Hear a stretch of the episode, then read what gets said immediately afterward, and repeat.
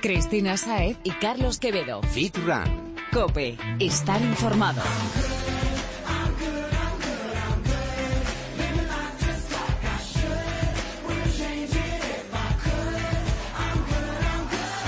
Muy buenas Fitrunner, un placer saludarte de nuevo. Arranca una semana más tu programa de fitness, running y nutrición deportiva. Tenemos a unos invitados súper interesantes y con un montón de experiencia que nos van a aconsejar para que saquemos el máximo partido a nuestro entrenamiento. Y haciendo las cosas bien, Chris, ¿cómo hay que hacerlas? Así que no vale aquí ir a lo loco. Bienvenido, Fitrunner. Muy buenas, Carlos. Muy buenas, Chris. ¿Listo para darle caña? Súper preparado.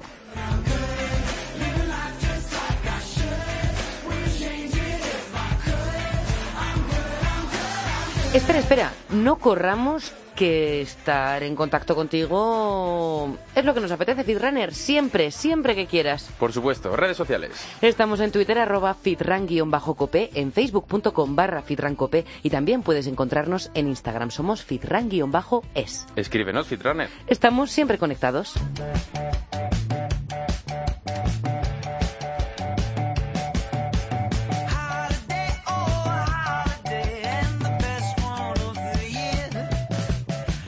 Oye, Carlos, mm, ¿qué tal es eso de la media maratón? Pues eh, la palabra mola, la palabra mola, pero bueno, ahí estamos preparándonos, haciendo cositas, pero vamos, poquito a poco, que yo vengo de la fuerza, ya lo sabes, así que... O sea, que bueno, tú no- como yo. No descarto, no descarto, pero con calma, Tenemos la idea de las oídas. total. Estos meses es que estoy hablando con mucha gente que me dice que va a dar el salto a la media maratón y lo que les digo siempre es, vale, hazlo, pero con cabeza. Como intentamos enseñarte a hacer las cositas, Fitrunner. Eso es. El caso es que en más de una ocasión lo que sigue mi consejo es una pregunta. ¿Y cómo es con cabeza? He ahí la cuestión. Para resolverla, hemos contactado con el primer invitado de hoy, José Garay Cebrián, entrenador del Club de Atletismo Cárnicas Serrano, que ya está aquí con nosotros. Bienvenido, José. Bienvenido, José. Hola, ¿qué tal? ¿Cómo estáis? Gracias por estar aquí esta tarde. Gracias, gracias a vosotros por vuestra invitación y un placer poder compartir programa. Bueno, hablábamos de la media maratón y tú tienes una amplia experiencia entrenando a runners de élite, pero también amateurs. Y hoy queremos que compartas un poquito de ella, de toda esa experiencia con nosotros. Vamos a ver, ¿cómo damos ese salto del que hablaba con Carlos? ¿Cómo pasamos de los 10K a una media maratón? Pues fíjate, ese parece el, el camino natural, ¿no? Para todo aquel runner que una vez se ha iniciado, una vez se ha metido ya de lleno, ¿no? En el mundo de, de la carrera a pie y está absolutamente enganchado, ha hecho sus primeras carreras cortas, sus primeros 10K, va encontrando cada vez mejores sensaciones, va progresando en sus marcas y efectivamente el siguiente planteamiento es decir, ¿por qué no? Yo quiero dar ya ese salto al medio maratón, ¿no? Pero bueno, hay que tener en cuenta que el medio maratón es más del doble de la distancia de un 10K, ¿no? Es Claro. decir, después de correr un 10K todavía nos faltan 11 kilómetros más para completar ese- esa media distancia. Lo que significa que tenemos que hacer pues una preparación diferente, una preparación específica para el medio maratón, que no es exactamente igual que la del 10K, ¿no? Aunque en realidad todo, todo el mundo, todos los entrenadores decimos que que es más parecida es más parecido el entrenamiento y la planificación de un 10K a una media maratón que no de una media maratón a un maratón, que eso ya es otra historia. Son palabras mayores. Son palabras mayores de, Efectivamente. Oye, José, ¿y ¿cuáles consideras que son las diferencias fundamentales entre ambas, entre el 10K y la media? Sí, pues fíjate, en, primer lugar, yo hablaría de, de dos cuestiones, ¿no? Es decir, una del incremento del volumen. Efectivamente, estamos hablando que tenemos que doblar esa distancia, un poco más de, de doblar esa distancia, lo que significa que en nuestro plan semanal de entrenamiento debemos tener la capacidad de integrar un mayor número de kilómetros. Y eso se puede, eso se puede conseguir bien o aumentando el número de sesiones que yo realizo a la semana. Pues, eh, tenemos atletas que pueden entrenar cuatro días cuatro sesiones a la semana, pues bueno, pues habría que hacer cinco sesiones a la semana, o bien incrementando el número de kilómetros que yo realizo por sesión. ¿vale? O sea, la duración de esas sesiones. Efectivamente, la duración de esas sesiones, ¿no? Por lo tanto, eso sería un factor muy importante. Y ese factor, es decir, esa cuestión nos conduce eh, claramente a una mejora de mi capacidad aeróbica, que es algo muy importante cuando me meto ya en, en competiciones de media y de larga distancia como puede ser el medio maratón. Tengo que ser capaz de mejorar mi resistencia, mi capacidad aeróbica de base, porque eso es lo que me va a proporcionar luego cuando yo quiera tener un ritmo de medio maratón eh, el que se aproxime a mis condiciones óptimas, que me permita poder entrenar luego ese nivel de ritmo de competición. Por lo tanto, aumento de volumen, aumento de kilometraje para mejorar mi capacidad aeróbica, lo que es la resistencia de base. Eso sería muy importante. Y, y, dentro de estos entrenamientos que vamos a hacer más frecuentes o de una duración mayor, ¿alguna consideración a tener en cuenta? O sea, ¿cambiamos nuestra forma de entrenar?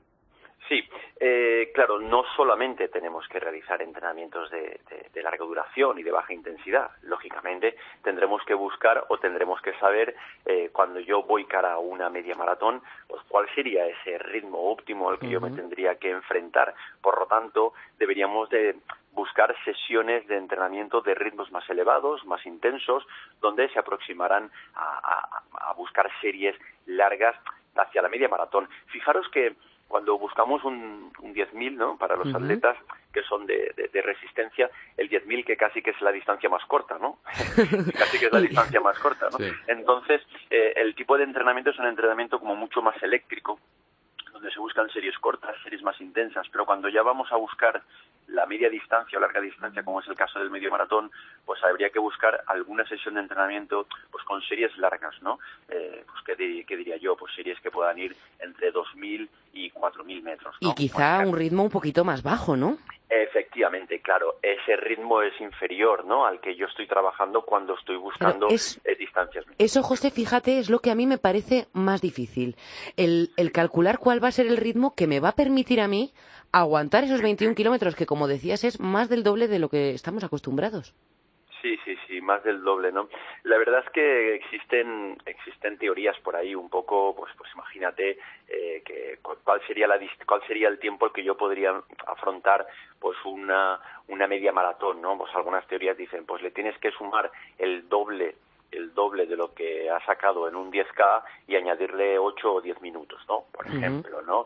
Pero para mí, como entrenador eh, que llevo muchos años entrenando y, y he tenido atletas de todas las características y maneras, eh, realmente eso no deja de ser una aproximación. Al final eh, es ver lo que, lo que importa o lo que tú te das cuenta o tú detectas es en el día a día, en el entrenamiento de tu atleta, cómo es capaz de adaptarse a esa distancia. Porque también os tengo que decir una cosa, hay atletas que, que, son capaces de dar el salto a la media distancia y por sus peculiaridades o características se adaptan mejor que otros, ¿no? Claro. Entonces, entonces estos, estas fórmulas estándar pues no funcionan realmente para todos. Si no hay una receta mágica.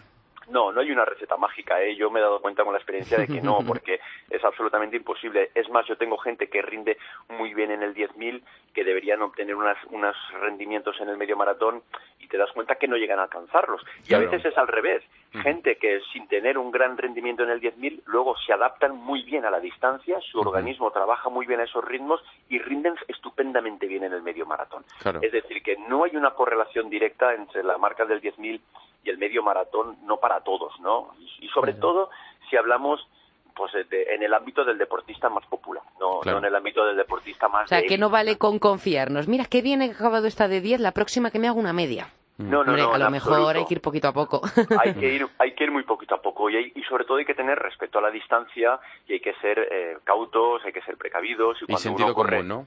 Y muchísimo sentido común, ese sentido común que no tenemos que perderlo nunca jamás, ¿no? Y sobre todo, yo siempre digo que no es que no es lo mismo cuando uno afronta un 10.000 en competición, que en el kilómetro 6 lo pases mal y solo te falten 4 kilómetros, que estés en el medio maratón y que vayas mal en el kilómetro 12, pero fíjate si te faltan kilómetros todavía por completar, ¿no? No tiene nada que ver. Entonces, en, en saber gestionar los ritmos competitivos en cada una de las distancias, pues es muy importante, ¿no? Y al final, bueno, pues hay que tener la experiencia, hay que saber correr el medio maratón y hay que saber cómo estás de rendimiento para saber ajustar tus prestaciones a la distancia. Joder, la verdad que es, un, es una barbaridad. Eh, cuéntanos un poquito también eh, cuáles serían los ejercicios más recomendables para, para mejorar, eh, en este caso, nuestra, nuestra resistencia. Y luego una pregunta que te quiero hacer yo, El, todo el tema de la preparación física en fuerza, que sabemos que es súper importante. ¿Cómo la afrontas y cómo va a cambiar? Pues de un entrenamiento de un 10K a un 20K, ¿qué implicación tiene? Sí, sí, sí. Pues fíjate, Carlos, y más tú que vienes del tema de la fuerza y eres un, gran conocedor del tema, ¿no? Yo eh, les digo a mis atletas que prefiero que una sesión a la semana eh, la quitemos de resistencia, nos metemos en el gimnasio, nos metemos a hacer trabajo de acondicionamiento físico, trabajo funcional o trabajo de readaptación, porque al final te das cuenta que el rendimiento no solamente depende de la cuestión fisiológica, sino depende también de tu estructura, ¿no? de, tu, tu chasis, ¿no? En de tu biomecánica, sí. Claro, de, tu biomecánica. ¿Y qué mm. ocurre? Pues ocurre que cuando vamos hacia las largas distancias, como cada vez tenemos que meter más cantidad de kilómetros, el nivel de volumen es mayor, hay, muchos, hay muchas estructuras que no son capaces de tolerar esa carga de entrenamiento y la gente se lesiona con mucha frecuencia. Porque, claro, no es lo mismo salir a rodar y hacer un rodaje de 12 kilómetros que hacer rodajes de 18 o de 20 kilómetros para preparar un medio maratón. Eso significa que mi estructura tiene que estar preparada para soportar ese nivel de carga. ¿Cómo la preparo? Pues metiéndome trabajo de musculación, trabajo de gimnasio, ¿no? Y trabajo específico del corredor, como pueda ser todo el aspecto de la técnica de carrera, etcétera. A nivel de fuerza, bueno, pues para nuestros corredores más populares, yo recomiendo siempre que hay que meterse en el gimnasio, eh, hay que estar supervisado por especialistas, pero un circuito de fuerza-resistencia donde combine elementos de ejercicios de tren superior con ejercicios de tren inferior para, para reforzar las estructuras articulares y tonificar la parte muscular, bueno, pues eso es muy importante. sin, sin dejar de lado, bueno, pues la importancia de lo que ahora el core training o lo que es la parte de la potenciación lumbopélvica para trabajar muy bien toda la parte abdominal y lumbar, que es fundamental, ¿no? Para poder sostener el cuerpo en un, bajo un gesto técnico siempre importante. y, todo eso, Claro, y todo eso ayudado de, de, un excelente trabajo de elasticidad y de flexibilidad muscular, ¿no? Para no para no estar para no estar siempre con ese acortamiento muscular que es muy característico de los corredores. Pero entre otras cosas, pero como vamos todos con el tiempo tan justo, acabamos siempre limitándonos en el en el entrenamiento y prefiero correr más tiempo que a lo mejor quitar 10 minutos para dedicarnos a estirar esos últimos 10 minutos cuando, deberíamos, cuando, deberíamos, hacerlo, ¿no? Hasta que nos lesionamos y lo vemos realmente importante. Efectivamente. Entonces ya cuando me lesiono, entonces ya cambio el chip. Digo, sí que tenían razón lo que me decían, ¿no? pero, al final hay que vivir la experiencia. Entonces es muy importante el trabajo de fuerza, el trabajo de acondicionamiento físico. Fundamental, fundamental. Pues oye, José, ya hemos entrenado y llega el día de la carrera. Nuestra primera media, ¿qué es lo que debemos tener en cuenta? Eh, yo me incluso un pelín antes, eh, Cristina, porque eh, la media, la semana de antes tenemos que saber afrontarla correctamente, porque mm. la semana de antes los deberes tienen que estar realizados, el nivel de entrenamiento tiene que estar hecho, y tiene que ser una semana donde bajemos. no nos valen atracones de última hora, como en los exámenes. Eso es un error, un error increíble que lo vamos a pagar el día de la carrera, porque yo tengo que llegar a la media con el nivel de frescura necesario, ¿no? Y eso significa que yo esa última semana he tenido que reducir de forma importante el volumen, aumentar el descanso, hacer una buena carga de carbohidratos y una buena carga a nivel de hidratación los últimos días previos a la media para que mis depósitos eh, de glucógeno muscular estén estén a tope para poder afrontar la media con garantías. Sí, de esto mismo estuvimos hablando hace un par de semanitas con una atleta, Maigua Ojeda, que nos contaba eso, que los días de antes relajados porque, porque no queremos luego llevarnos un mal susto o una mala experiencia de nuestra carrera. Es que fíjate, lo que, lo que hemos tenido que hacer ya se ha tenido que hacer, no podemos hacer nada más. Es decir, eh, no, no, no olvidemos que el descanso forma parte del entrenamiento y, que, y que en ese descanso es donde se producen los procesos de adaptación, por lo tanto los procesos de mejora orgánica. Si yo no descanso, llego a la carrera cansado. Y si llego a la carrera cansado, ya, ya, ya he hecho la carrera, es decir, ya no tengo nada que hacer. Es decir, tenemos que afrontar siempre la carrera con ese nivel de descanso necesario, ¿no? Y el día de la carrera, un medio maratón, sobre todo para aquellos atletas inexpertos, aquellos atletas que empiezan el medio maratón y que no saben muy bien cómo va a rendir su organismo ante la distancia, hay que ser precavidos, hay que ser, hay que tener siempre, eh, como yo lo he dicho muchas veces, eh, con el freno de mano cogido, ¿no? Porque al principio tú vas a salir, tu ritmo va a ser cómodo, porque te, te vas a ver muy bien en ese ritmo, pero claro, tú tienes que ser capaz de aguantar ese ritmo durante 21 kilómetros. Claro. Tú eso no sabes cómo lo vas a soportar. Entonces no tienes el atleta no se tiene que dejar llevar por la euforia de la salida, por, por ese, ese momento tan mágico, ¿no? Que es la salida donde todo el mundo salimos ahí, estamos emocionados, emocionados con la adrenalina, ¿no? Y sin querer hacemos un primer kilómetro muy rápido y luego dices, madre mía, ¿qué va a pasar después? No, pues oye, serenidad, tranquilidad, hay que salir al ritmo que nos hemos planteado anteriormente. Y que hemos entrenado, ¿no? Que hemos, entrenado. Había, que había que estudiar un poquito el circuito como es también, ¿no? Un poquito de trabajo táctico previo a la carrera, eso también es muy importante. Y no hacer nada de aquello que no hayamos previsto anteriormente. ¿no? Totalmente. Oye, eh, José, decíamos al principio que entrenabas a atletas de élite, ¿no? Sí. Eh, ¿Es muy diferente entrenar a un atleta profesional en resistencia que a un runner que compatibiliza la carrera con el resto de obligaciones diarias? Bueno, es, no tiene nada que ver. Yo siempre digo, es, es mucho más difícil entrenar La a un atleta dedicación. popular. Uf, no tiene nada que ver. Mm. Yo, el, el atleta profesional, bueno, pues, pues se dedica 24 horas a entrenar. Es decir, su vida está volcada al entrenamiento, se levanta, desayuna, entrena, descansa, tiene sus masajes, etcétera. Tiene otras preocupaciones, lógicamente. Pero, pero, ¿y qué hacemos con, con los, los miles de atletas que se levantan, tienen que ir a trabajar, llevar a los niños, etcétera, etcétera, etcétera, etcétera, etcétera, que estamos todos metidos en esa espiral, ¿no? En, ese, en esa vorágine. Caramba, eso es muy complicado. Y, y sobre todo los, este, los atletas tienen que saber que, bueno, pues que eso también fatiga, que eso también cansa. Entonces, cuando uno tiene que gestionar el entrenamiento para estos atletas, tiene que saber cuál es su vida profesional, cuál es su vida personal para adaptar el entrenamiento correctamente. Porque si no, lo que estamos haciendo es fatigar excesivamente no a estos atletas, ¿no? Y yo veo muchos atletas que quizá entrenan mucho más de lo que deben. Y aquí sí que es verdad que a veces el menos es más. Sí, el sobreentrenamiento del que hablamos que, que no es nada bueno. Bueno, al final los atletas, muchos de ellos, bueno, la mayoría deberían de estar eh, supervisados, ellos sí, por, por, por profesionales de la actividad física y el deporte que les van a, les van a por, por lo menos guiar en sus entrenamientos y en sus desentrenamientos, ¿no? Del que de los que hablamos ahora del descanso y demás. O sea, van a tener. Has dado la clave, Carlos. Totalmente. Carlos, eso es fundamental. Fíjate que yo, como, como licenciado en Ciencias de la Actividad Física y el Deporte, entrenador nacional de atletismo, Sí. eh, eh, es- nosotros vivimos en un país donde hay verdaderos profesionales, es decir, gente experimentada. Yo, por favor, que todo el mundo acuda a los verdaderos profesionales, porque es que van a hacer una práctica responsable, una práctica sostenible, una práctica divertida, una práctica sin lesiones, una práctica que les va a mantener durante mucho tiempo Y con van a ver resultados. cómo van a progresar, efectivamente, y con sí. resultados, ¿no? Entonces eso es lo más importante. Todos los atletas deben de ponerse en manos de los especialistas para Esto que es. ellos sean los que les tengan que guiar. Fundamental. Pues sí, y para hacer lo que decimos siempre, las cosas bien y sacarle el máximo partido que al final, si no, no salen como queremos. Así es, así es. Pues José, no hay quien pase por estos micrófonos sin dejarnos un consejo. Así que si tuviéramos que quedarnos con una cosa, ¿con cuál sería? ¿Qué es lo imprescindible que deben tener los oyentes en cuenta? Yo os digo dos, si me permitís. La primera, que la gente escuche a su cuerpo, que la gente sepa el- las, las- las señales que su cuerpo le va diciendo antes de tomar las decisiones. Me explico.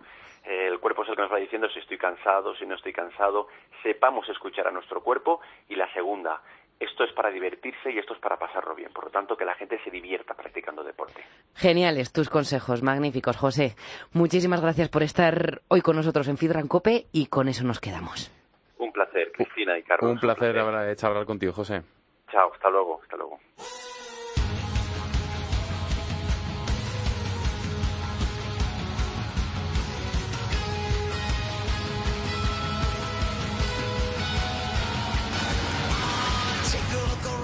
Oye, Carlos, el otro día leí algo que me llamó bastante la atención. A ver, cuenta. El artículo decía que varios investigadores de la Universidad del Sur de Dinamarca, también del Centro Nacional de Investigación para la Prevención y la Salud y de la Universidad de Sydney en Australia han realizado una investigación para medir, atento, la grasa corporal que genera trabajar sentado. ¿Qué me dices? Lo que oyes. Es que no hay nada peor que para el cuerpo que no moverlo, ¿no, Chris? Desde luego, pero atento. Sí, sí. Han observado a más de 300 trabajadores durante un mes. Han aumentado el número de descansos que harían en una jornada laboral normal, estándar, de 8 horas, pero haciéndolos más cortitos. Y también les han enseñado a utilizar su escritorio de pie, además de sentados. Totalmente. Es que al final se pasan las horas volando y hay gente que no se levanta hasta en tres y cuatro horas. O sea que esto no es nada, nada bueno. E o más. Mira, la mitad de los trabajadores han estado 71 minutos menos sentados, ¿eh? más de una hora menos de esas 8 horas que pasan en el trabajo. Y esto ha supuesto que hayan dado un 7% más de pasos que antes. Mira qué bien. ¿Y el resultado? Pues el resultado fue que los que habían sido intervenidos con las modificaciones de los investigadores redujeron en 0,61 puntos su porcentaje de grasa corporal respecto a los que habían permanecido sin cambios en su jornada. Casi nada. Concluyeron los autores del artículo que estas prácticas la de reducir el tiempo que estamos sentados en el trabajo o aumentar las interrupciones, tienen efectos positivos y que a largo plazo pueden estar asociadas con un riesgo menor de padecer enfermedades del corazón, diabetes u otras causas de muerte. Ojo, sobre todo en aquellos que además no llevan una vida activa en su tiempo libre. Está claro, Chris. Eh, hay que moverse tanto en el trabajo y, fuera de él. Eh, tenemos que ser activos eh, toda nuestra vida. Y como, como resalta el artículo, eh, nuestro cuerpo no está pensado para estar todo el día con el culo apoyado en la silla, así que muévete. Pues sí, nada de eso. y nada, que me llamó la atención y quería compartirlo con vosotros, porque creo que tenemos que tenerlo bien en cuenta. Totalmente, Cris, has hecho muy bien. Que de vez en cuando nos viene bien que nos recuerda lo importante que es hacer actividad física, y de hecho nos encargamos nosotros. Cristina Saez y Carlos Quevedo. Fit Run. Cope. Estar informado.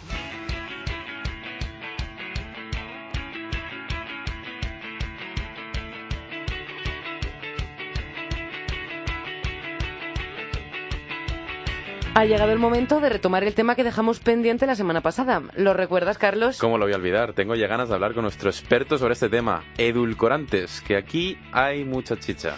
Pues vamos allá, porque ya está preparado el gurú de la nutrición de este programa, Jesús Santín, asesor nutricional de Balance Fit Club. Bienvenido una semana más, Jesús. Bienvenido, Jesús. Muchas gracias, chicos. Otra semana aquí con vosotros. Si te parece, hoy vamos a retomar el tema que mencionó Carlos en el último podcast mientras hablábamos de los azúcares. Me estoy refiriendo a los edulcorantes, Mm. que hay unos cuantos. Así que cuéntanos, Jesús, ¿qué debemos saber de este aditivo?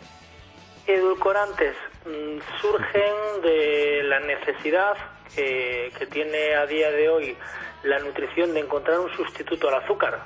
La mayoría de ellos, la verdad, que han sido siempre descubiertos por casualidad, no han sido buscados muchos con, con ese propósito, pero Como casi que- todo lo bueno, ¿no? Como casi todo lo, lo que se descubre que merece la pena siempre suele ser por casualidad.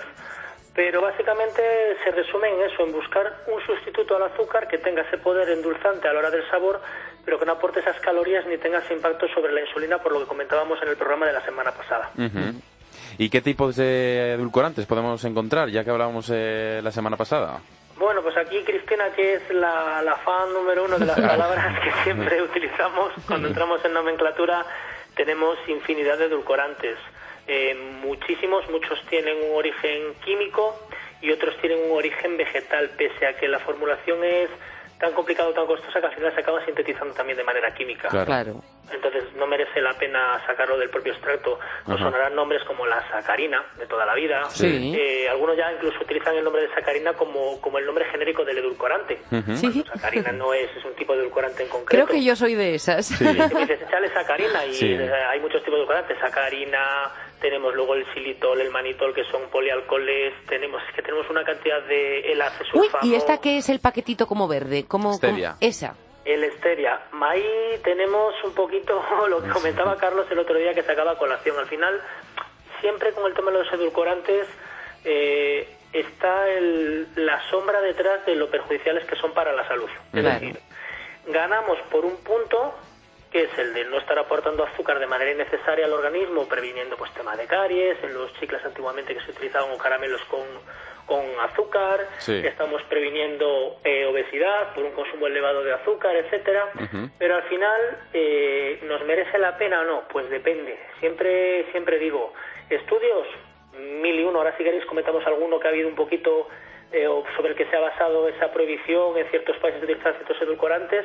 y los nuevos estudios que han salido ahora, pero al final siempre han dejado entrever que pueden generar algún tipo de cáncer, tumor o ser malignos para, para el organismo. Joder, Vaya, o sea, lo que ganamos por un lado, lo que decías, lo estamos perdiendo por otro y más gordo incluso, porque mira, unos kilillos de más mm, podemos llevarlo, pero, pero un cáncer es algo más serio. Claro, ahora sí comentamos un poquito, como el día que hicimos el programa de la leche, muchos estudios eh, que en su momento se hicieron, a día de hoy quedan un poco entredicho. Por ejemplo, a la sacarina se le acusaba de ser un, un producto cancerígeno porque en un estudio que se hizo con ratas generaba tumores de, de vejiga. Anda. Y resulta que se estuvo prohibiendo muchísimo tiempo, eh, luego se puso otra vez en marcha el estudio y se descubrió que el proceso, la vía metabólica por la que generaba eso las ratas era imposible en los humanos, es decir, eso no se podía producir, con lo cual empezaron a poner en tela de juicio ese estudio. Al final sí que se permitió, en Canadá no estaba permitida. O sea que es otro temita bastante controvertido. Claro, sonar ahora el tema del aspartamo. Sí, el aspartamo, ese es el que te iba a decir. Se ha puesto muy de moda también. Siempre digo, las redes sociales, que son muy buenas para unas cosas, también son muy dañinas para otras y crean gran foco de confusión. Entonces, por el interés creado por quien sea, tanto a favor o en contra, algo se pone de moda o algo se demoniza. Entonces, el aspartamo era una campaña muy fuerte eh, que era perjudicial, cancerígeno y muchas marcas, si os fijáis, sobre todo en el tema de suplementación, eh, ponen libre de aspartamo. Es decir, ya están haciendo hincapié en que ellos no llevan aspartamo. Incluso las bebidas, eh, vamos, las bebidas, te voy a decir, Coca-Cola, todo, esto, ¿no? Que, al final todo el tema de refrescos, eh, todo el boom que hay ahora de consumo de Coca-Cola cero o refrescos cero, antes era el tema del, del aspartamo y demás, y ahora han sacado una Coca-Cola, por ejemplo, la Coca-Cola verde esta, que es una que está basada en, en azúcar en stevia, ¿no? Que es la, planta esta edulcorante, que más natural, más tal, más cual, ¿no? Pero sobre todo... Pero ahí, queríamos llegar a colación de lo que decías el otro día, el tema de la stevia. Al final, la stevia ha salido como la revolución en los edulcorantes, una revolución de stevia totalmente natural, una planta que no tiene ningún tipo de contraindicaciones, pero claro, volvemos a lo de siempre, igual que, que, hablamos. Eh, stevia, ¿es realmente stevia lo que consumimos? Es decir, la stevia que nos llega al consumidor es stevia pura o cuánto grado de concentrado tienen los, los productos que nosotros utilizamos. Realmente, yo sé que mucha gente, yo he probado la stevia stevia y el sabor para mí es súper desagradable. sí, sí, sí. Prefiero tomar algo sin, sin ser edulcorado que echarle stevia. Sí. porque la stevia pura realmente... La stevia pura... te fastidia el café. El café te fastidia. Totalmente. Eso, es lo que te iba a decir. Yo por las mañanas hay veces que me echo stevia o voy a correr por ahí y me, me dicen mis propios compañeros, eh, bueno, vea que estuve la semana pasada por aquí, eh, me echo en la oficina a lo mejor o tal, y dice, pero ¿cómo le echas al café? Es destrozarlo. Porque además eh, somos súper gourmet con el tema del café. A mí me flipa el café. y y todo lo que sea echarle a algo y demás, y dice, ¿cómo te estás echando eso al café que te lo estás dando? Me deja un toque como regaliza en la boca, súper amargo en mi caso. Sí, sí, sí, igual, igual. Y, claro, la stevia que tenemos aquí, el grado de esteviol o de concentrado de stevia que tiene es mínimo. Y ahora empiezan a salir estudios con el tema de la stevia que parece ser que pudiera elevar en cierta medida la presión arterial en la gente y aparte de eso se utilizaban en ciertas tribus eh, indígenas la stevia como la planta como método de anticonceptivo, o sea que puede generar, Madre mía. según están comentando, que no van a tener hijos, Carlos. Todo lo que sale a la luz, que pueda ser un edulcorante que afecte de manera genómica, es decir, que modifique el ADN y que pueda generar hasta cierta infertilidad en las personas ¿Sabe que lo, lo toman. ¿Sabe lo que pasa cuando Jesús, bueno, lo sabrá, ¿no? Que está investigando todo el día, pero eh, al final cuando, cuando investigas y cuando ves cosas de estas, al final ves que el 95% de las cosas que tomamos y nos nutrimos eh, tienen algún tipo de contraindicación. de contraindicación barra efecto secundario barra algo que han descubierto en la Universidad de Wisconsin. es que en Wisconsin descubren de todo. en Wisconsin descubren de todo, sí, pero pero al final les dice, joder, ¿qué cómo no realmente? Porque También siempre dejar un poquito ante el juicio, siempre me gusta como el día que hicimos eh, el programa de la, de la leche. Es decir, también hay que tener en cuenta una cosa. Eh, imaginaros el número de personas que somos en el mundo, la cantidad de gente hmm. que puede llegar a consumir cierto producto. Cada vez que sale un edulcorante nuevo, sale un producto nuevo que se consume de forma masiva, al final genera un problema económico a la empresa que está trabajando con otro tipo de producto. Y siempre, curiosamente, cuando alguien demoniza algo, siempre suelen ser estudios que por detrás muchas veces están pagados por empresas que lo que les interesa es generar una buena imagen para su producto y un malo para el otro. Porque al final, cuando pasan los años, el estudio resulta que no era eh, concluyente, no se había hecho con el tiempo necesario, se había hecho con ratas, no con personas. Entonces, siempre me gusta que la gente, para bien o para mal, ponga en tela de juicio un poquito y deje en cuarentena los estudios que están llegando, porque tanto el que quiere oír algo bueno siempre va a utilizar los buenos estudios y el que quiere oír algo malo siempre va a tener por dónde atacar las, las nuevas los nuevos productos que salen. Oye Jesús, una cosita, ya que nos metemos siempre en el tema del fitness, en el tema de, de bueno, pues para la gente que está afinando más con el tema de la dieta y demás, que bueno, tú eres una de, estas personas y preparas a gente así, ¿no? Eh, sabemos que el tema de la stevia eh, y bueno, en general los edulcorantes, eh, bueno, yo he leído artículos con evidencia científica que declaran eh, que es lo que te quería comentar yo la semana pasada, que al final no lo podíamos comentar, eh, que podían elevar un poquito los, picos de insulina, ¿no? Sí, eh, es la última corriente o tendencia que con el tema de los productos edulcorados. realmente los que están en contra y a favor, los que están a favor eh, perdón, en contra de, de los productos edulcorados, lo que argumentan es que si nosotros en ausencia de azúcar tomamos algo que sepa dulce, Sí. el cuerpo lo identificaría como algún tipo de azúcar y elevaría la insulina. Los detractores dicen que eso no se sostiene por una razón muy sencilla, porque que algo genere estímulo en las papilas gustativas a nivel dulce no quiere decir que genere estímulo en la insulina. Claro. Con lo cual yo siempre digo, vamos a ser un poco empíricos. Todos tenemos en conocido algún amigo diabético, ¿verdad? Que tiene un medidor de glucosa. Hagamos la prueba, utilicemos un edulcorante, lo diluimos en agua y hacemos una serie de tomas en un periodo de tiempo y medimos la glucemia. Si se comporta como un azúcar, tiene que subir nuestra glucemia en la tira reactiva o en el glucómetro. Sí, si no se comporta como un azúcar, no tiene que subir. Esa es la mejor manera de saber si algo es verdad o es mentira. Aparte, por experiencia personal, yo a todo el mundo que llevo a nivel preparación deportiva, a nivel competición, incluso yo mismo lo he puesto en práctica, he estado tomando refrescos edulcorados cero hasta el último momento de la competición y el porcentaje de grasa era de un 4%. Yu, Joder. ¿ves? Igual Una buena puedo noticia. decir, y mucho, eso era un poquito lo que ponía ante la juicio la vieja escuela y la nueva escuela en el mundo de la competición a nivel Sí. fitness. Si se podía utilizar esto, que eso era echarse las manos a la cabeza. Entonces yo siempre digo, ahí tenéis la prueba. Sí, sí, sí, Probar sí. con un glucómetro y saldréis de dudas así no tendréis que regiros por ningún tipo de estudio. Totalmente. Oye, Jesús, pues a ver, por aclararme un poco la cabeza. Tú, si me tienes que recomendar un edulcorante, ¿cuál sería? ¿Cuál tomo? Porque, o sea, ¿qué- ¿qué me echo en el café para que no me Mira. sepa tan amargo, pero no me fastidie no te, eches, no te eches nada. Yo siempre digo lo mismo y se lo digo a todo el mundo. Soy una persona que no fuma, soy una persona que el consumo de alcohol es el mínimo de una comida como pues una copa de vino. Soy una persona que se acuesta pronto, soy una persona que tiene unos hábitos saludables. También eres una persona muy, muy fuerte. Por lo menos déjame que muera de tomar edulcorante en una Coca-Cola, por favor, pero no me quites todo, sino que me queda. Es decir, De verdad el problema sí. de los edulcorantes, lo decía una doctora de la Fundación Jiménez Díaz, si no me equivoco, es que al final eh, la gente abusa de ellos, como todo. Es decir, eh, cuando nosotros tomábamos azúcar, en los estudios hechos para tomar 10, 20 gramos de azúcar, y al final empezamos a sumar todo el azúcar que la gente toma, toma más de 140, 150 gramos al día. Ahí está la perju- lo, per- lo perjudicial, lo pernicioso.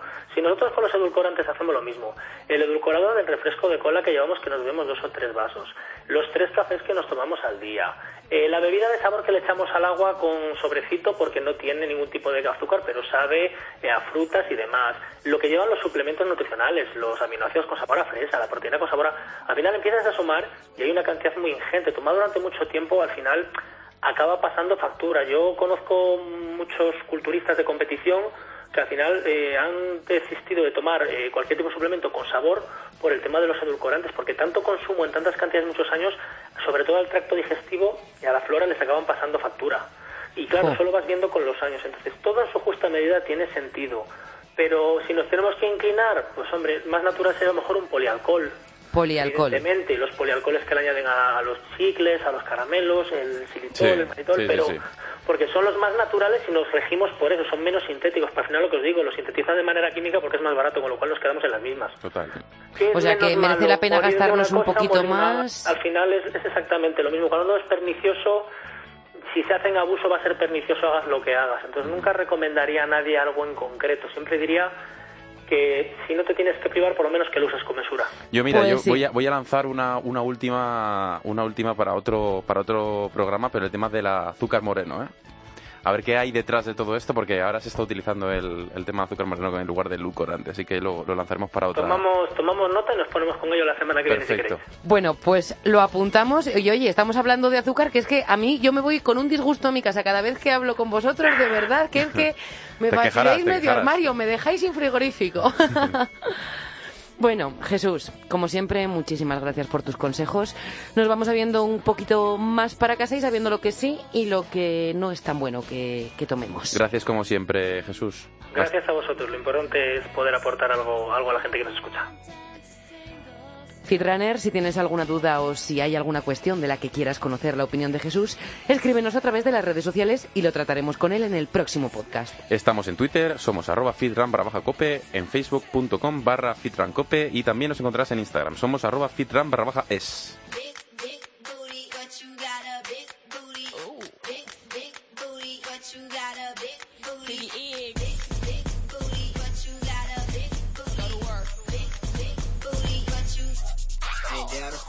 Oye, Carlos, cada vez se habla de más tipos de entrenamiento y parece que vamos como por rachas, ¿no? Hubo unos meses en los que solo se oía hablar de los famosos HIT, Y hablamos aquí de ello. lo hicimos. También hay épocas en las que se hace más énfasis en trabajar sin materiales, o sea, con tu propio peso. Lo que se conoce como calistenia. Sí, ejercicios con bodyweight, efectivamente. Eh, ¿Y qué me dices del cardio en ayunas? Que sobre todo en estos meses que ya vemos el verano en la meta, vemos a todo el mundo ahí en las máquinas aeróbicas a primera hora de la mañana. ¿Cuánto daño ha hecho el cardio en ayunas, Chris? Madre mucho, mía. mucho. Sobre todo a las horas de, de sueño y descanso. el caso, que son entrenamientos que están en boga de todos y de repente pasan un segundo plano, aparece otro, reaparece el anterior y, así sucesivamente. Y así su- su- sucesivamente. Y la verdad que no hay uno mejor que otro. La verdad que es interesante combinarlos todos y variar el estímulo de entrenamiento.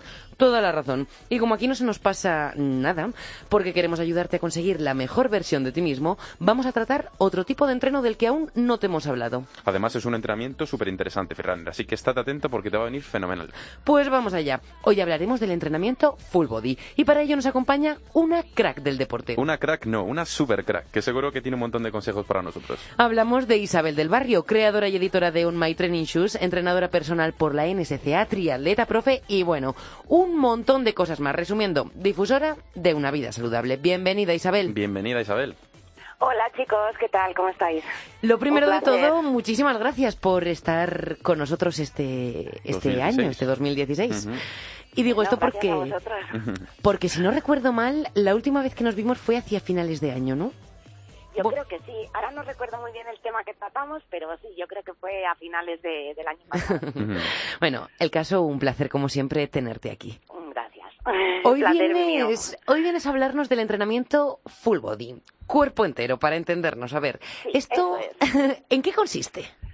Bueno, a ver, no es nada nuevo. O sea, en el fondo es eh, trabajar y entrenar con todo tu cuerpo. Como decía Carlos, tampoco es necesario eh, hacer uso de materiales, pero tratar, bueno, pues de, de llevar todos los movimientos y los patrones que, que utilizamos en nuestro día a día a, bueno, a un nivel superior, que en este caso es entrenamiento. No dejan de ser, en mi caso, ¿eh? O, Ujú. Sí, Carlos, sí. corrígeme Sí, sí, sí, sí, sí, si- totalmente. Si me equivoco, que tú eres mucho más experto en esto, pero no. eh, no deja de ser pues, un trabajo funcional. Sí. Es bien que puedes utilizar pues, algunos materiales, pero, pero bueno, es usar, en el fondo, no aislar movimientos, sino trabajar a, a nivel global. Y a mí particularmente me gusta mucho. Sí, además te lo vemos bueno, mucho, no- te lo Sí, en vemos redes mucho en, en- en sus rutinas, las rutinas de, de Isa, se le ve mucho, bueno, que, combina el torso con pierna, pierna con torso y al final, pues un consumo calórico bastante más alto y como dice Isa, pues al final son patrones de movimiento un poquito más complejos, pero que son más chulos para meter en el entrenamiento, así que muy guay. Sí, también creo eh, que bueno que a, nivel neuromuscular es, es, es muchísimo mejor trabajar eh, a ni- pues eso a nivel global, Sí. a nivel de coordinación, Sí, de sí. agilidad, más que movimientos más aislados. También el objetivo de entreno, pues yo que sé, no es lo mismo hacer solo curl de bíceps que, Claro. bueno, que a lo mejor estás buscando eh, aumento de, del tamaño de masa Popeye. muscular, Sí, sí. pero que estos movimientos que, que en el fondo no deja de ser un trabajo de acondicionamiento físico general. Eso ya es. pues depende de la intensidad que quieras darle, del número de repeticiones. Eso ya pues variará un poquito eh, el nivel y la intensidad de entrenamiento. Claro. Pero creo que es muy, o sea, bastante más interesante. Luego, mm, pues eso, movilizamos un mayor grupo de, eh, o sea, de, de masa muscular. Masa Con muscular. lo cual a nivel de gasto calórico es muchísimo mayor. Con lo, Nos viene- nos viene- Para, para perder esa grasita Ideal- de cara al verano. Todo, todo lo que hablamos ahora de, de la operación bikini, operación triquini, operación llámalo lo que quieras para el verano, o sea que son, ru- son rutinas que, que al final nos van a venir muy bien para, pues Muy eso, ¿no? para, aumentar un poquito más el, el gasto calórico y para, para quemar un poquito más de grasa. Así que, y so- además son súper divertidas porque estás combinando de una cosa u otra y tal y cual, o sea que están Sí, guays. puedes incluir un montón de movimientos, no solo ejercicios de, bueno, de fuerza-resistencia, sino ejercicios de agilidad, de Claro. desplazamientos. Eso es. Entonces, por eso creo que, que es muy completo y puede cubrir las necesidades de prácticamente de, de todo el mundo que quiera moverse, que quiera entrenar, porque insisto, luego ya depende de la intensidad que quieras dar a, a cada Al entrenamiento. Claro, eso era, eso era algo que te quería preguntar, Isa. ¿A quién o a qué objetivos estaría más enfocado este entrenamiento? Yo creo que, a ver, como complemento es lo que decía Carlos, al final eh, necesitamos variar estímulos para que nuestro cuerpo mejore y Ujú. anotar mejoras en nuestro rendimiento. Eh, trabajar con todo nuestro cuerpo a nivel diario nos va a ayudar a tener muchísima mejor movilidad y una calidad de vida muchísimo, Muchísimo mejor. mejor. Eso es punto número uno. Entonces, para personas que se están iniciando, insisto, el trabajar con todo tu cuerpo te ayuda a mejorar la coordinación, mejorar la movilidad. Lo cual es muy interesante para personas a lo mejor que entrenamos un poquito más y buscamos estímulos mayores o una sí. intensidad de entrenamiento mayor, pues no tienes más que aumentar la velocidad eh, De eh, los ejercicios, eh, el tiempo o el o reducir el Sí, el, cronometrando, entre- ¿no? A ver cuántas, repeticiones. cuántas repeticiones hago ahora en 30, 40 segundos. Por ejemplo. Entonces yo creo que es, que es muy interesante y bueno, y para todos, o sea, yo soy triatleta, pero necesito tener un core fuerte y necesito coordinar y tener equilibrio, entonces todo este tipo de ejercicios que, que al final aunan toda esta serie de, de elementos y, y componentes creo que es interesante para todos. Ujú. Bueno, vamos a la práctica, Isabel. Eh, ¿Cómo planificas tú una, una rutina full body? En tu caso, por ejemplo, o a tus atletas, que, ¿cómo Eso, les- ¿Cuál sería una completita? algo, algo que te guste a ti? Vale, yo siempre empiezo con ejercicios, o sea, que combino movilidad articular con trabajo de core y estabilidad, eso siempre al principio de la sesión. Que es cuando estamos más frescos, que la musculatura pues eh, está no está cansada y pues requerimos un poquito más de, de atención, sobre todo en ejercicios de estabilidad, eh, Sí. Sí. en trabajo propioceptivo. Entonces, nada, pues puedo combinar ejercicios de plancha y voy cambiando apoyos, pues empiezo con cuatro apoyos, voy eliminando los apoyos para aumentar un poquito la intensidad. O sea, levantamos una bra- un brazo, un pie, ¿no? Por ¿O ejemplo, cómo va? puedes empezar pues llevando rodi- haciendo escaladores, pero si alguien que está empezando, pues simplemente de modo pausado, pues llevar las rodillas al pecho, o sea, no hacerlo de forma acelerada. Sí. Eh, lo combino también bastante con, con la secuencia de, que es, esto es algo muy muy básico y yo creo que todos lo hemos hecho alguna vez, con la secuencia de los saludos al sol de yoga, Sí. para calentar a nivel de movilidad articular y, y- y elasticidad me parece bastante completo y para movilizar, como estábamos hablando, todo el cuerpo. Entonces siempre empiezo con ese tipo de ejercicios y luego ya pues eh, voy combinando eh, ejercicios de tren inferior con ejercicios de tren superior, aunque utilicemos todo el cuerpo. Pues, puedo empezar con zancadas, eh, zancadas eh, con rotación de cuerpo, mm, hago unas flexiones de pecho, por ejemplo, para ir combinando. Mira, una O- duda, una duda que, que tengo yo siempre es, ¿un ejercicio o un entrenamiento full body es aquel en el que hago dos cosas a la vez, por decirlo así, o la combinación de distintos ejercicios? Me refiero, por ejemplo, si hago un lunge y levanto el brazo ahí con un disco, ¿eso es un eso es full body o también puede ser lo que haga el lunge por un lado y por otra esté levantando En la el fondo barra? son las dos cosas porque Mm. necesitas coordinarlo. Ah, vale. Claro. Es que siempre me lo pregunto, digo, pero Depende también de los objetivos ¿no? que tengas. Claro, otra cosa es que digas, bueno, hago un lunge y luego hago un press de hombros. Claro. Pero si lo hacemos a la vez y añadimos la coordinación, pues, insisto, ya estás coordinando tu tren superior con tu El tren tren inferior. inferior. y sobre todo todo el trabajo de, de core y de estabilización que es fundamental Claro. para cualquier deporte. Totalmente. o sea que sería más completo combinado, pero ambos son full body. sí. Sí, la bueno, rutina. La Sí, bueno, Sí, yo creo que sí. Eso, Sí. Bueno, a ver, a ver qué opina Carlos. Sí, sí, sí, bueno, la rutina al final, la rutina full body, podemos o estructurar una rutina full body, como, como está comentando Isa, eh, con, eh, en una misma sesión trabajar diferentes eh, Sí, ejercicios de diferentes partes. del cuerpo, o bien puedes meterle un poquito más de, como estaba comentando ahora Isa, el tema de coordinación o el tema de, de y comple- con- la, un poquito más de complejidad del ejercicio, pues a lo mejor, como decimos, estás haciendo un lunge y a la vez estás haciendo un press de hombro, tienes una coordinación así en, en- en sentido cruzado y demás del cuerpo, y además tiene una exigencia mucho mayor del core, como, como comentaba Isa, y con la importancia que tiene todo el tema del, del core para cualquier entrenamiento. Y luego los clásicos, que bueno, esto Cal es un experto, un experto, los burpees son, vamos... Ay, mira, de verdad, es que los odio. Perfecto, o sea, No me hables de burpees que mañana tengo yo. que Ya lo sé, mañana que ya lo he visto. Uy, madre mía. Lástima que trabajo, que tengo que, que dar clases, pero que si no, no Pero sí. Viene, semani- viene, viene mesecito ahora hasta la Spartan de burpees completito. Bueno, o sea es lo que te toca. Total, total. Nada, te fastidias que siempre estás picándome con que te gustan y con que yo no hago. Así que ahora a A dar- a dar fastidiarse. el callo ahora, sí, sí. Bueno, Isabel, ¿y cuántos días a la semana podríamos? Porque hablábamos de que esto, a no ser que nos estemos iniciando, es un buen complemento. Pues, ¿cuándo lo incorporamos a nuestra rutina? ¿Cuántas veces mm, lo podríamos realizar a la semana o cómo encaja? Yo creo que un par de veces, por lo menos una vez a la semana, me- lo considero fundamental. Y más ahora que es verdad que todos eh, tenemos, bueno, un día a día que es bastante complicado, que a veces eh, es un tetris organizar nuestro, nuestros entrenamientos. es necesario que no necesitas tampoco mucho tiempo. Al final yo soy de las que opina que menos es más y si haces Ujú. un buen ejercicio, lo ejecutas bien, Total. no necesitas estar dos horas en el gimnasio. No, no, en sí. 40 Para nada. minutitos te puedes ventilar un entrenamiento Te bastante puedes hacer completo. un entreno bastante completo, eh, sin necesidad de meter cargas infinitas, porque para eso tienes tu cuerpo. El TRX, por ejemplo, creo que es un entrenamiento full body eh, Perfecto. estupendo, Mm. o sea, perfecto. Sí, sí. Y también puedes combinar un montón de ejercicios en, en poco tiempo, si los hacemos bien. Y ya como corredora, o hablando para los corredores, que están, yo soy, vamos, yo y la parte de fuerza creo que es fundamental. Y es lo que trato de educar a todo el mundo. Mm. Y claro, los corredores es correr, correr, correr, correr, y pero no. no. es necesario. o sea, y por lo menos este tipo de trabajo de acondicionamiento físico, que lo puedes hacer a modo de circuito, es muy divertido, lo puedes hacer solo, lo puedes hacer con amigos, eh, una o dos veces por semana. Eh, Fenomenal. creo, Y te pones hecho un toro. te Total. pones hecho un toro. Porque- Y luego a nivel de una vaquita. rendimiento- Bueno, a ver, por, No, la- a nivel por de el rendimiento- femenino.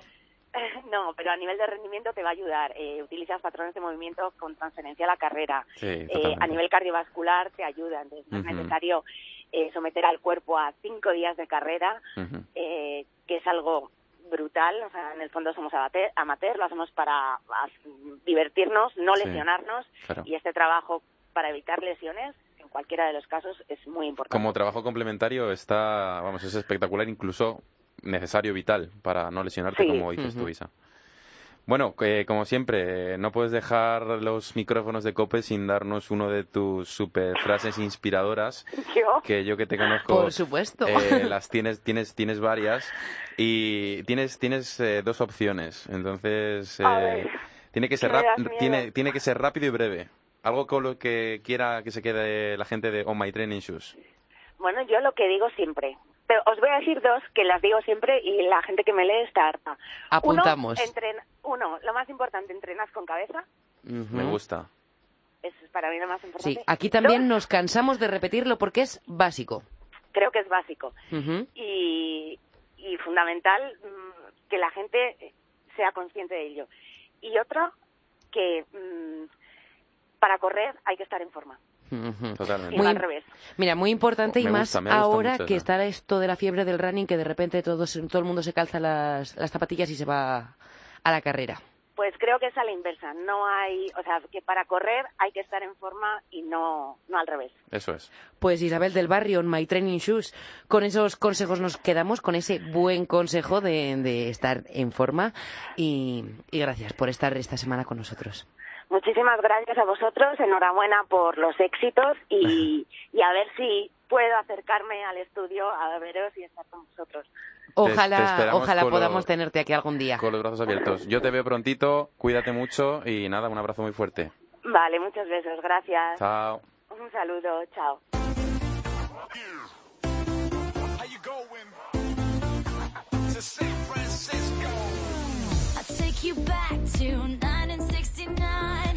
El final se acerca y no podemos marcharnos sin presentarte a otro de los grandes colaboradores de este programa. A él y a su ejercicio. Por supuesto, vamos a hablarte del ejercicio de Paco Ming.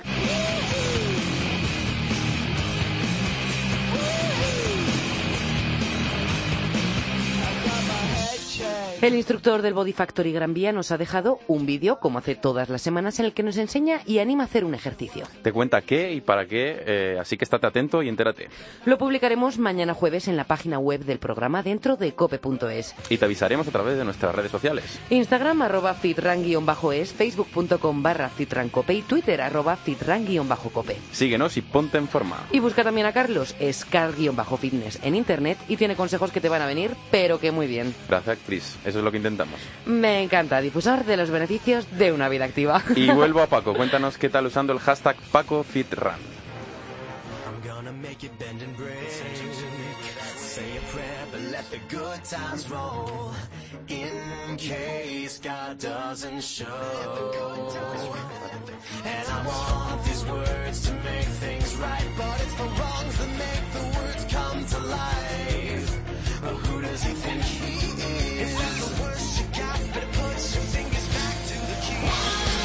Ha llegado el final de este programa y nos despedimos, eso sí, solo hasta la semana que viene. Gracias por estar al otro lado, Fitrunner. En solo siete días, más. Carlos, hasta el próximo miércoles. Hasta pronto, Chris.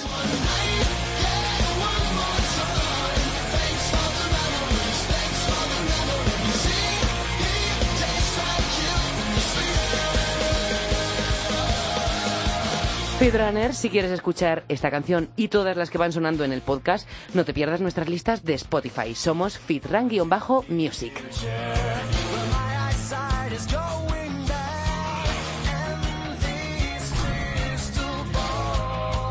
En la técnica ha estado Oscar Gómez. Oscar, gracias por ayudarnos esta semana. Y a ti, Fitrunner, por estar ahí poniendo la oreja. Un placer y como siempre, lo sabes, seguimos en contacto.